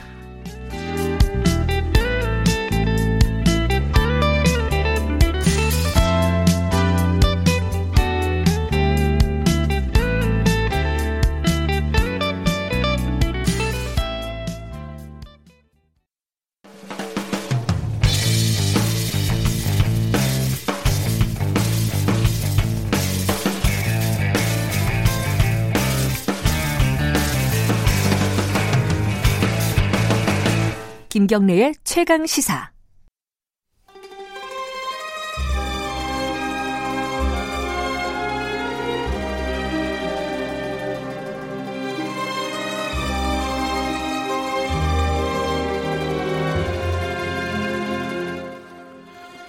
진정한 보수의 가치와 품격은 무엇인지 우리 사회의 뜨거운 현안을 보수의 시각으로 들여다보는 시간. 보수의 품격. 윤여준 전 장관님 스튜디오에 나와 계십니다. 안녕하세요. 네, 안녕하십니까. 오늘은 선거제 개편한 얘기를 좀 해보려고요. 아이, 그거는 선거제 개편 얘기는 뭐 연동제? 뭐 여러 가지 있어요. 두 가지 측면이 있는데 하나는 내용에 대한 측면이요. 방금 말씀 연동제 이게 지금 여, 여, 야 사당이 내놓은 개편안이 맞는지 왜 이렇게 웃으세요? 아니, 연동 연동제는 천재도 이해하기 어렵다는데요. 아. 저 같은 분지한테 그걸 물어보시면 곤란하고 아. 그럼 연동제 얘기는 막 하도 많이 했으니까 뭐또할 필요 없죠. 예, 그러니까 뭐 이제 요번에 나온 어 사당 여야 사당의 개편안 요 내용도 있고 그리고 자유한국당과의 뭐 기존의 약속도 있고 앞으로 일정 패스트트랙 뭐 이런 약간 절차적인 문제도 있습니다. 뭐 뭐부터 할까요? 내용부터 아니, 좀 해볼까요? 아니 이게 음, 선거 제도를 얘기할 때는 네. 어, 대표성과 비례성이라는 예, 게 예. 핵심 요소거든요. 예. 예. 그래서 이 대표성과 비례성을 높이는 노력을 해야 되는 건데 네. 이게 왜 문제냐 하면 이 선거제도에서 비례성이 높아지면 말이죠. 네. 어, 이게 이제 정당 구도가 파편화된다 그러죠 학자들 표현. 다당제로 네, 그렇죠. 정당보다 파편화돼서 다당제가 형성될 경향이 생기니까 예. 이걸 지금 여야의 두 거대 정당이 반대하는 거잖아요. 더불어민주당은 그래도 이제 지금 패스트 트랙에 올리겠다 뭐 이런 거죠. 아니 그거는 뭐 네. 설명하자면 길지만 네. 예 내시면 이거 절대 좋아할 리가 없는 거죠. 아. 그러니까 더불어민주당이나 자유한국당이 그 점에서는 네. 겉으로는 아니지만 속으로는 네. 예, 선거제도 고치는 걸 원치 않는다는 건 다 세상에 아는 네. 거잖아요. 예. 예. 그래서 문제가 되는 거죠. 음. 예. 근데 이제 여기서 몇 가지 좀 뭐랄까요? 하나씩 하나씩 좀 짚어볼 측면이 있는데 다당제가 되면은 어 뭐 정치권에서 지금 거대 양당들은 좀 싫어하겠지만은 네. 국민들한테는 좋은 건가? 뭐 아, 이런 그러니까, 생각이 좀 들어요. 아, 그러니까 어떤 부분이 어. 근데 요새 보면은요. 그 이제 아까 말씀드린 그 두 거대 정당은 예. 어쨌든 이제 자기들이 그걸 소위 과점적 이익이라고 그러죠. 이제 독점은 아니지만 네. 둘이 나눠 갖는 구조를 예. 원하는 거니까 그래서 어, 가능한 한 선거제도에서 진입 장벽을 높이고 싶어 하는 거잖아요. 네네. 네. 예, 그러, 그러는 건데 국민들한테는 말이죠. 주변 사람 물어보면 어, 다당제와 뭐 양당제 장단점을 뭐 이론적으로 알고 있는 건 아닐지라도 네. 아니 뭐 제3당이 생기는 게 뭐가 나쁘냐. 괜찮잖아 이런 반응을 보이더라고요. 왜냐하면 특히 근래에 음. 바른미래당이죠. 네. 원내교섭단체를 만들었잖아요. 예. 그 당이 있음으로써 아. 그 양당이 항상 맞붙어 가지고 극한 대결하고 하던 게 잘 안 되니까 아 이거 해롭지 않은데 하는 생각을 사람들이 많이 하는 것 같아요. 음. 예, 그래서 여론조사가 어떨지 모르겠으나 제 주변 사람들한테 물어보면 아니 뭐 제3당 생기는 게 나쁠 거 없지 않느냐. 아하. 되게 그런 반응을 보이더라고요. 그래요. 예. 네. 그러니까 이제 국민들이 음이 양당이 워낙 그동안 오랫동안 그죠? 네. 극한 대결을 보였잖아요. 그래서 늘 국회가 마비되고 예? 의회민주주의가 제대로 작동이 안 되고 그 한두 번이 아니잖아요. 네, 그러니까 거기 막 염증을 내다가 안 그랬던 적이 있었나요? 그러니까 없었죠, 없었죠. 예, 네. 뭐 권위주의 때는 네. 그렇지만 민주화 이후에도 네. 계속 됐잖아요. 그러니까 국민들이 거기 막 염증을 느껴서 음. 예, 참 어죽했으면 글쎄 뭐 예, 그 저기 국회가 국가 발전의 걸림돌이라고까지 하는 말을 뭐 거침없이 했잖아요. 예. 그 정도니까 국민들은 뭐 이렇게 바뀌는 거를 해롭지 않게 생각하는 게 분명한 것 같아요. 근데 그게 좀 헷갈려요. 저희들 어렸을 때 중고등학교 때 네. 사회 교과서 네. 뭐 이런 걸 보면은 항상 그렇게 나왔거든요. 이 뭐 딱 일대일로 붙는 건 아니지만은 뭐 의원 내각제 음. 그러니까 그건 양 다당제일 가능성이 높지 않습니까? 그렇죠. 전국이 굉장히 혼란스럽고 이렇다라고 배웠어요. 네.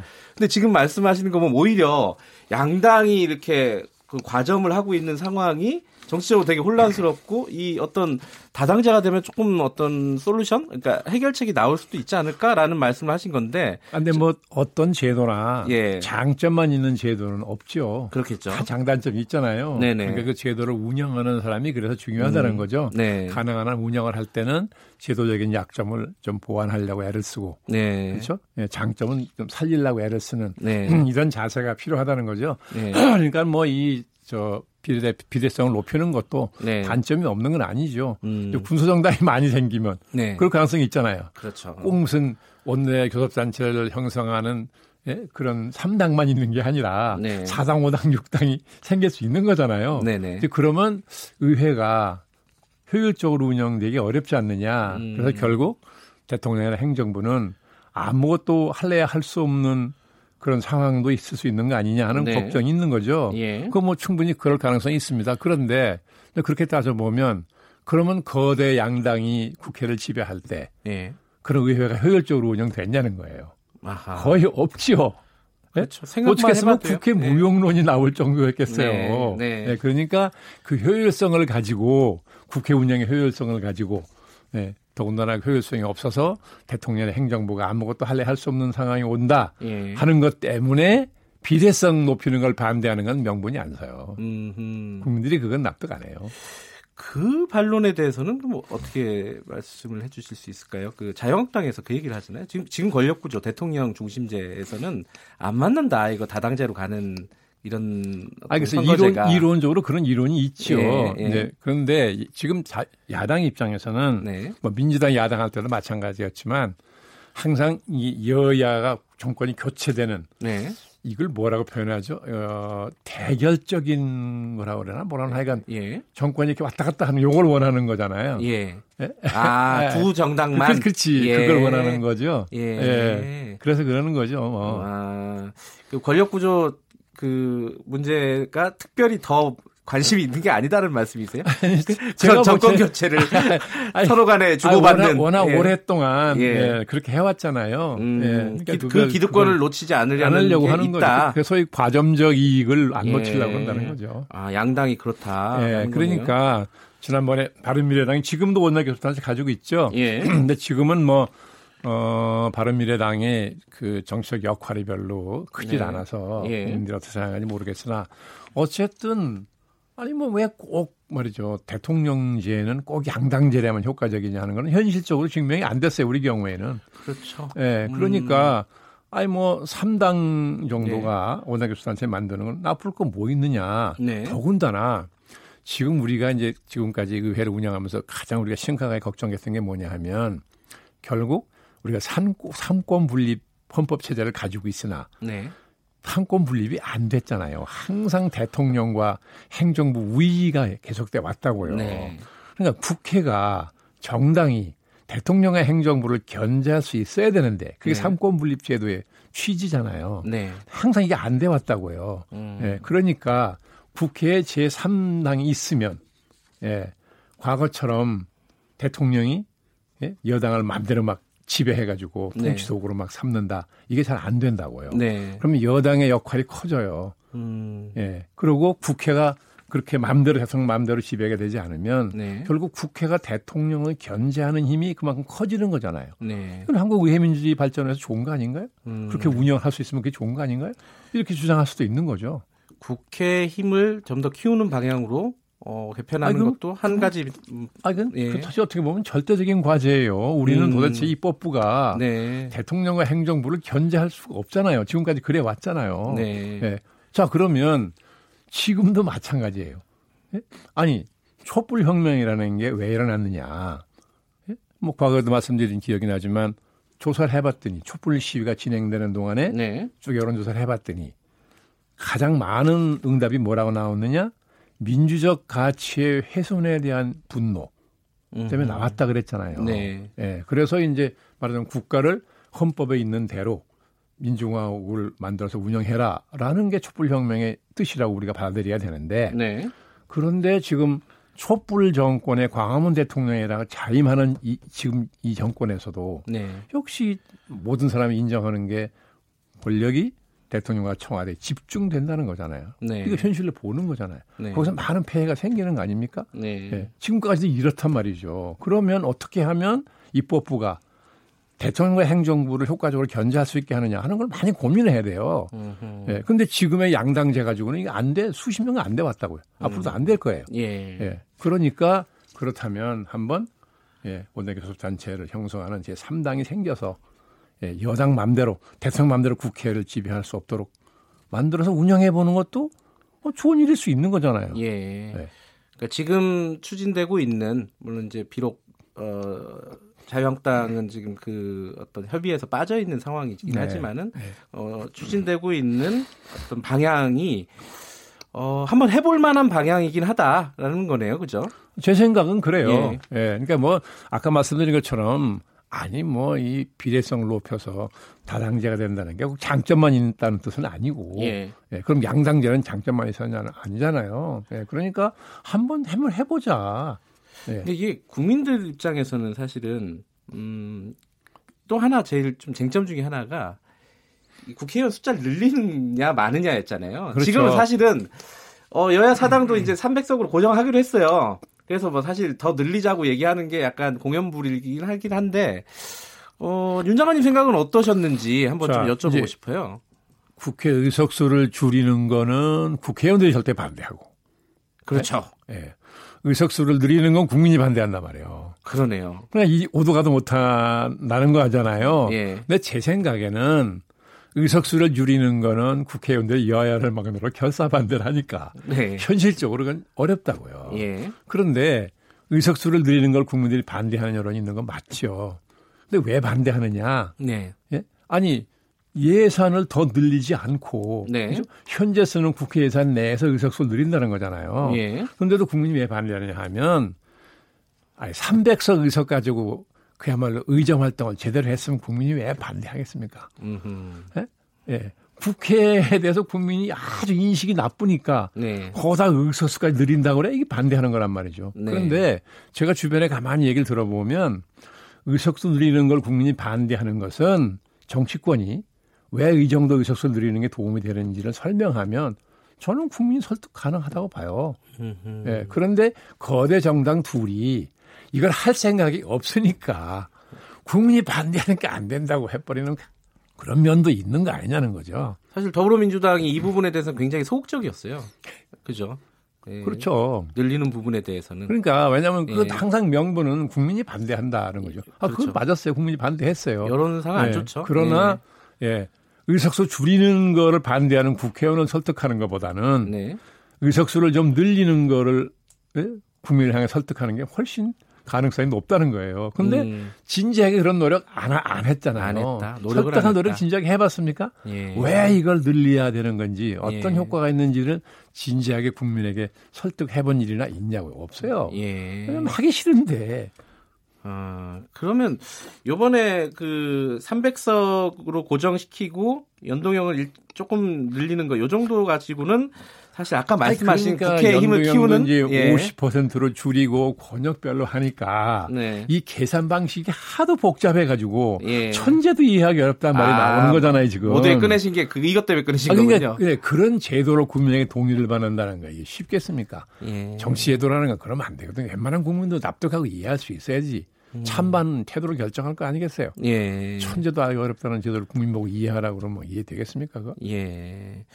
그러면 지금의 제도가 그래도 어쨌든 방향은 어, 기본적으로 동의하는 측면이 있지만은 구체적인 부분에 대해서는 이게 좀 너무 어렵기도 아니, 하고 지금 하는 예. 건 저는 저거는 뭐 실현성도 없다고 보는 거예요. 그래요. 예. 어차피 예. 정치를 보는 모든 사람이 다 안 될 거라고 봐요. 예. 예. 아니 뭐 패스트트랙 아니라 무슨 트랙을 올려도 아, 안 된다 이거는 안 된다. 본회 통과 안 된다는 거죠. 아하. 다 알면서 한다는 거예요. 예. 말하자면 예. 그렇게까지 뭐 이게 불신에서 나오는 것인지 아닌지는 예. 모르겠으나 많은 사람 다 그렇게 보고 있더라고요. 어, 그러면 이제 당장 내년에 선거인데 이거 어떻게 해야 됩니까? 아, 그러니까 이제 선거제도 안 바뀌면 지금 이, 이 제도로 선거 치르는 걸 거대 양당이 바란다는 거 아니에요. 아... 그리 가겠죠, 뭐. 그럼 안 바뀌고 안 그대로 바뀌고 간다고 봐요. 그대로 저는. 간다고 보시는 거예요? 간다고 봐요. 아, 이게 참 큰일. 그러니까 아까 말씀하신 대로 이건 어느 정당의 이롭냐 이걸 떠나서 네. 이 민주화된 이후에 국회가 어떤 제대로 된 역할을 한 적이 있느냐. 아, 그러니까 못했잖아요. 아까 말씀드린 것처럼. 예. 늘 대통령 1인 지배라는 얘기 듣고 제방적 대통령이라는 얘기 들었잖아요. 예. 예. 지금도 제방적 권력이라고 얼마나 그래요. 그러니까 그 차원에서 어떤 해결책을 국회가 내놔야 되는데 지금 말씀하신 건 지금 내놓은 안은 해결책이 아니다. 그리고 이 안으로는 절대 통과 그, 못 된다. 뭐그 아. 정치개혁 특위가 얼마나 고민을 많이 음. 했으면 그런 안까지는 만들었겠습니까만 예. 그 노고에는 경의를 표하지만 예. 저는 실현성은 없어 보인다는 거죠. 큰일이네요. 이 심상정 정개특위 위원장이 굉장히 실망을 할 만한 멘트십니다. 이거 어떻게 해요? 아 지금까지 뭐 한두 번 실망해 봤겠습니까? 그분도. 아, 이게 그러면 이 지금 상황에서는 결국은 이대로 갈 가능성이 높다. 네. 그럼 너무 허무하잖아요. 국민들 하, 입장에서는 아니 항상 그랬죠 뭐 아, 아, 정치권에 기대를 걸었다가 허, 무하게안 끝난 일이 몇 번이나 있었습니까? 알겠습니다. 이게 뭐 그 다음 얘기를 하려니까 이게 좀 공연불 같아요. 이것도 통과 안 된다고 하시는데 예를 들어 뭐 정당 민주화 같은 문제들이 있지 않습니까? 그렇죠. 그게 이제 여야 간에 네. 여야 간에 이제 그, 그 구도를 놓고 보면 민주화 87년 이후에 네. 많이 그 수평적 민주화가 됐어요. 예. 그렇죠? 과거에는 뭐 여당이 압도적으로 우세였고 네. 야당은 항상 어려웠잖아요. 여러 가지 면에서. 네. 근데 그게 이제 야당에도 정치적 자원이 많이 이제 들어가서 네. 그죠? 여야 간의 관계를 보면 상당히 수평적 민주화가 이루어졌는데 정당 내부를 보면 아직도 수직적 구조가 안 고쳐지고 있잖아요. 네. 예? 여전히 뭐 여당은 예, 대통령은 이미 당적을 버리는데도 여전히 대통령 지배를 받고 청와대 일거수일투족 눈치를 봐야 되고 알겠습니다. 야당도 아직은 저게 뭐 뭐라 그래야 되나 집단 지도 체제 같은 형식은 아니잖아요. 그러니까 당내의 또 수평적 구조로 민주화가 되는 예. 이 과제가 있는 거죠. 이게 그 선거제 관련해서는 좀 비관적인 입장이신 거잖아요. 근데 네, 이제 뭐 그쪽 전... 그 적극적으로 주장하시는 분들은 이런 얘기를 하는 사람도 있더라고요. 정치라는 게 그래도 안 되는 걸 되게 하는 게 정치 아니냐. 아, 그러니까 언젠, 언젠간 이루어지겠죠. 이런 예. 과정을 거쳐서. 예. 네. 알겠습니다. 지금 최근에 논의되고 있는 선거법에 대해서 여러 가지 고견을 들어봤습니다. 여기까지 듣겠습니다. 고맙습니다. 네, 수고하셨습니다. 보수의 품격 윤여준 전 장관님이었습니다. KBS 일라디오 김경래 최강시사 듣고 계신 지금 시각은 8시 47분입니다.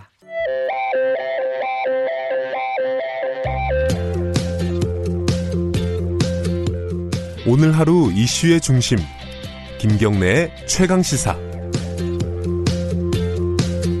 네, 지난주에 이부진 호텔 신라 사장이 프로포폴을 상습적으로 투약했다 이런 의혹이 제기가 됐습니다.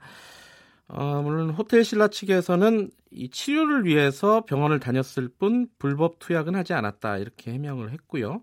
지금 현재로서는 병원을 압수수색을 했고 경찰이 병원장은 어, 의료법 위반 혐의로 입건이 된 상황입니다. 프로포폴 이게 마약류로 지정이 되지 않았습니까? 근데 이게 뭔지 이렇게 사람들이 뭔데 이렇게 자꾸 문제가 되는 건지 자꾸 사람들이 맞는 건지 조금만 자세하게 좀 여쭤볼게요. 관리가 어떻게 되는지도 좀 궁금하고요. 건강 사회를 위한 약사의 송혜진 사무국장 연결돼 있습니다. 안녕하세요. 네, 안녕하세요. 네. 이게 프로포폴이 원래 마약류가 원래는 아니었다가 지정이 된 거죠? 언제 지정이 됐죠, 이게? 예, 2011년부터 식약처에서 마약류 의약품으로 분류를 해서 관리를 하고 있는데요. 네. 이 프로포폴의 특이 증상 중에 하나가 환각이나 투약 후에 개운함을 느끼는 종종 그런 경우가 종종 있어서 네. 그런 뭐 잠깐의 잠을 잤음에도 불구하고 피로가 좀 싹 가시고 뭐 네. 기분도 상쾌해진다는 소문이 들기 시작하면서 음. 뭐 일부 연예인들이나 특히 밤에 잠을 잘 충분히 자기 어려운 분들이 예. 과량으로 투약을 하게 돼서 사회적 문제가 좀 많이 됐었죠. 이게 그 수면 내시경 할 때 맞는 그거죠? 예, 맞습니다. 수면 내시경이나 간단한 시술 시에 네. 진정의 목적으로 사용을 하고 있었죠. 이게 자꾸 맞게 되면요. 예를 들어 습관적으로 네. 맞게 되면 건강에 안 좋습니까? 어떻습니까? 예, 이게 적정 용량에서 조금 과다 투여를 하게 되면은 네. 호흡 정지가 되는 거거든요. 그러다가 아. 사망을 할 수가 있는 것이고, 네. 뭐 많이 아시겠지만 마이클 잭슨 역시 사인이 이것이었었죠. 아 그래요? 어, 예. 약물이라는 얘기는 들어봤는데 어, 정확하게 이거였는지는 몰랐네요. 그 프로포폴. 예. 예. 이제 그러면 지금 말씀하신 대로 어떤 위험성을 갖고 있는 마약류로 지정된 그 약품이다 그러면은 당연히 어떤 관리 대상이지 않겠습니까? 어떻게 관리가 되고 있는 거죠? 이게 향정신성 의약품으로 분류가 되어 있는 약품 같은 경우에는 네. 식품의약품 안정처가 작년부터 마약류 통합관리 시스템을 통해서 그 마약류 취급의 모든 단계를 상시적으로 보고를 받는 시스템이 네. 현재 진행 중입니다. 어 그러면은 예컨대 이부진 사장이 이 프로포프를 불법으로 이렇게 맞았다 그러면은 지금 말씀하신 그 뭐랄까요 관리 시스템 안에 들어갈 수가 없는 거잖아요. 그렇지 아, 않을까요? 지금 예. 이 프로포폴 같은 경우에는 치료 목적이 아닌 이런 비급여라고 예. 하는데요. 이런 상영이나 미용의 이런 목적으로는 보통 그러니까 그 허가된 효능 효과 이외의 목적으로 투여를 할 경우에는 건강보험에 적용을 받지 않은 비급여 처방으로 진료가 이루어지고 있거든요. 예. 근데 이러한 경우에는 이 이제 급여 처방에 비해서 상대적으로 처방전 상의 이런 병원 병의원 정보나 네. 환자 정보, 뭐 의약품 사용량 기입이 명확하게 이렇게 되어 있지 않아도 예. 사실 이게 처벌할 수 있는 방법이 어렵거든요. 현 아, 그래요? 예. 네, 네. 그렇다고 볼 수 있죠. 근데 예전에 제 기억하기로는 연예인 중에 이거를 어, 습관적으로 맞았던 그 네네. 사람이 구속되고 막 그랬거든요. 예. 이런 거는 왜 구속이 되고 그런 건가요? 그렇게 불법으로 정해진 네. 효능 효과가 아닌 그 음. 용법이 아닌 목적으로 취약을 하게 되다 보니까 네. 이것 자체도 개인이 죄송합니다. 예. 문제이기는 하지만 그런데 중요한 거는 이 주사를 게, 맞은 개인에게 그 문제의 초점을 맞추기보다는 네. 이러한 부, 불법 투약이 계속 허용케 하는 현재의 그 마약 관리 시스템이 더 큰 문제라고 음. 봐야 될 것 같습니다. 아까 말씀하신 대로 의사가 자의적으로 어, 비급여 마약류, 그러니까 프로포폴을 처방을 할 수가 있다는 거죠. 지금 시스템에서는. 어, 비급여 목적으로 프로포폴 처방은 당연히 가능은 하죠. 네. 근데 이제 환자분의 중독이나 오남용이나 예. 이러한 상황이를 이제 알 수 있어도 혹은 예. 또 이제 그거에 무관하게 처방이 진료가 예. 가능하다는 상황이라는 거죠.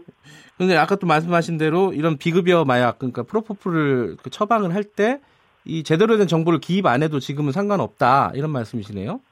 네, 이게, 이게 건강보험에 적용을 받는 처방전 같은 경우에는 네. 그 의료기관이 약값의 일부를 공단으로부터 지급을 받아야 되기 때문에 네. 처방전상의 여러 정보들이 명확하게 기입이 되어 있어야 예. 되거든요. 예. 그래서 사실 병원도 그러한 정보 내용을 정확히 기입을 할 필요성이 생기는 거죠. 예. 근데 이러한 비급여 처방 같은 경우에는 약값의 전액을 환자한테 다 받다 보니까 음. 그런 양식 기재라는 것이 상대적으로 강제성이 지금 덜한 상황이라고 볼 수 있습니다. 아, 강제성이 예. 예, 예. 그래서 사고가 어떻게 발생한 후에라도 그 내용을 조작을 가능한다거나 예. 폐기를 가능하다거나 이런 게 가능할 수도 있는 거죠.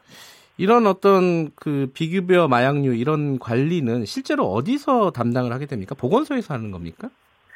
어, 예전에는 이제 향정신성 의약품 같은 경우에는 보건소에서 주로 관리 감독을 했었다면은 네. 지금 같은 경우에는 식약처에서 엄연히 국민의 세금을 들여서 이 마통 마약 관리 통합 시스템을 만들었기 때문에 네. 이쪽에서 이루어져야 되는 것이라고 봐야겠죠. 아, 마약 관리 통합 시스템 아까 말씀하신 그 부분 근데 그 부분도 지금은 완전하지는 않다는 거네요. 그죠?